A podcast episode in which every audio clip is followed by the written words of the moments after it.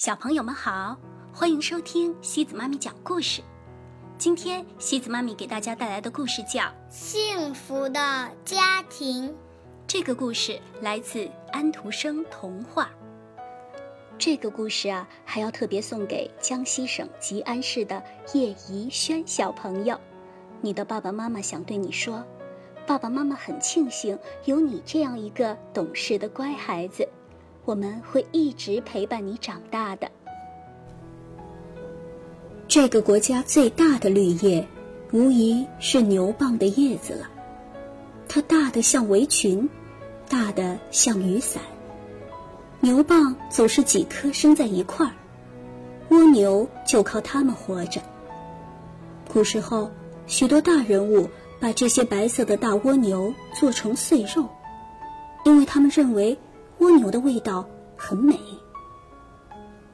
这是一座古老的别墅，现在它的主人不再吃蜗牛了，因为蜗牛几乎都死光了，只有牛蒡还活着，长满了花园的小径和花畦，简直成了牛蒡森林。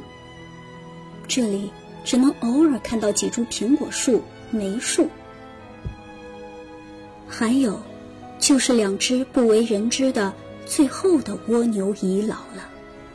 这两只老蜗牛不知道自己有多大年纪，它们只记得它们的数量曾经很多很多，而且是一个从外国前来的家族。整个森林为它们而发展起来，别墅也是为了使它们能够被烹调成美味的菜肴，并放在银盘子里而存在的。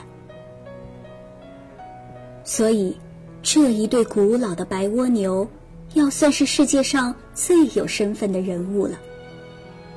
他们过着安宁幸福的生活，他们没有孩子，就收养了一只普通的小蜗牛。小蜗牛个头很小，但是老蜗牛，特别是蜗牛妈妈，看得出来它在渐渐长大。有一天，雨下得很大，蜗牛爸爸说，快听牛蒡叶子上的响声，咚咚咚，咚咚咚。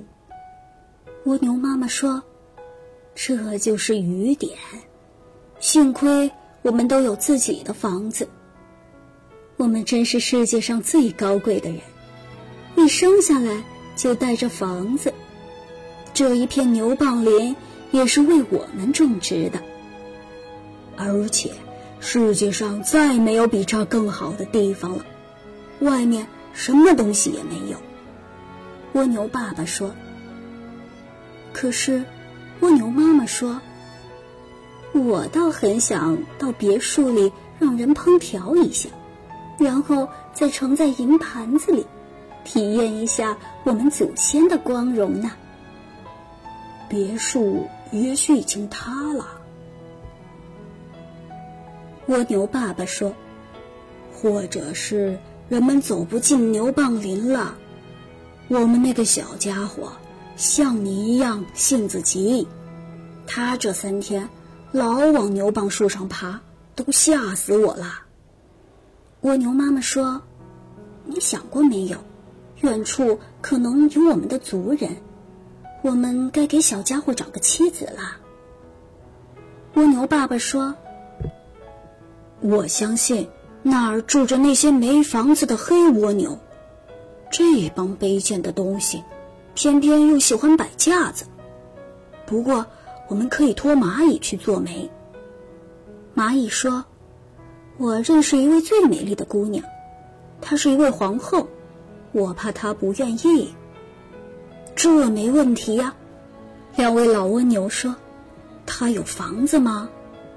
蚂蚁说，他有一座宫殿，一座最美丽的蚂蚁宫殿，有700条走廊呢。蜗牛妈妈说，谢谢你了，我们的孩子可不会钻蚂蚁洞，我们还是找白蚁瑞帮忙吧，他们见的世面多些。蚁瑞说，我们为他找到了一个好妻子，离这儿100步远，有个有房子的小蜗牛，住在醋栗丛上。他已够结婚年龄，离得又近。这对老夫妇说：“那就让他来找我们的孩子吧。我们拥有整个的牛蒡林，而他只有一个小醋栗丛。”他们就去请那位小蜗牛姑娘过来。她足足过了8天才到，但这很珍贵，因为这说明她是一个很正经的女子。于是他们就举行了婚礼。6个萤火虫尽力发出光来照着。蜗牛爸爸不喜欢大吵大闹，只有蜗牛妈妈发表了一篇动人的谈话。他们把整座牛蒡林作为遗产送给了这对年轻夫妇，并告诉他们，这里是世界上最好的地方，只要他们正直的、善良的生活和繁殖下去，他们和他们的孩子就会到那个别墅里去，以便被煮得漆黑，放在银盘子上面。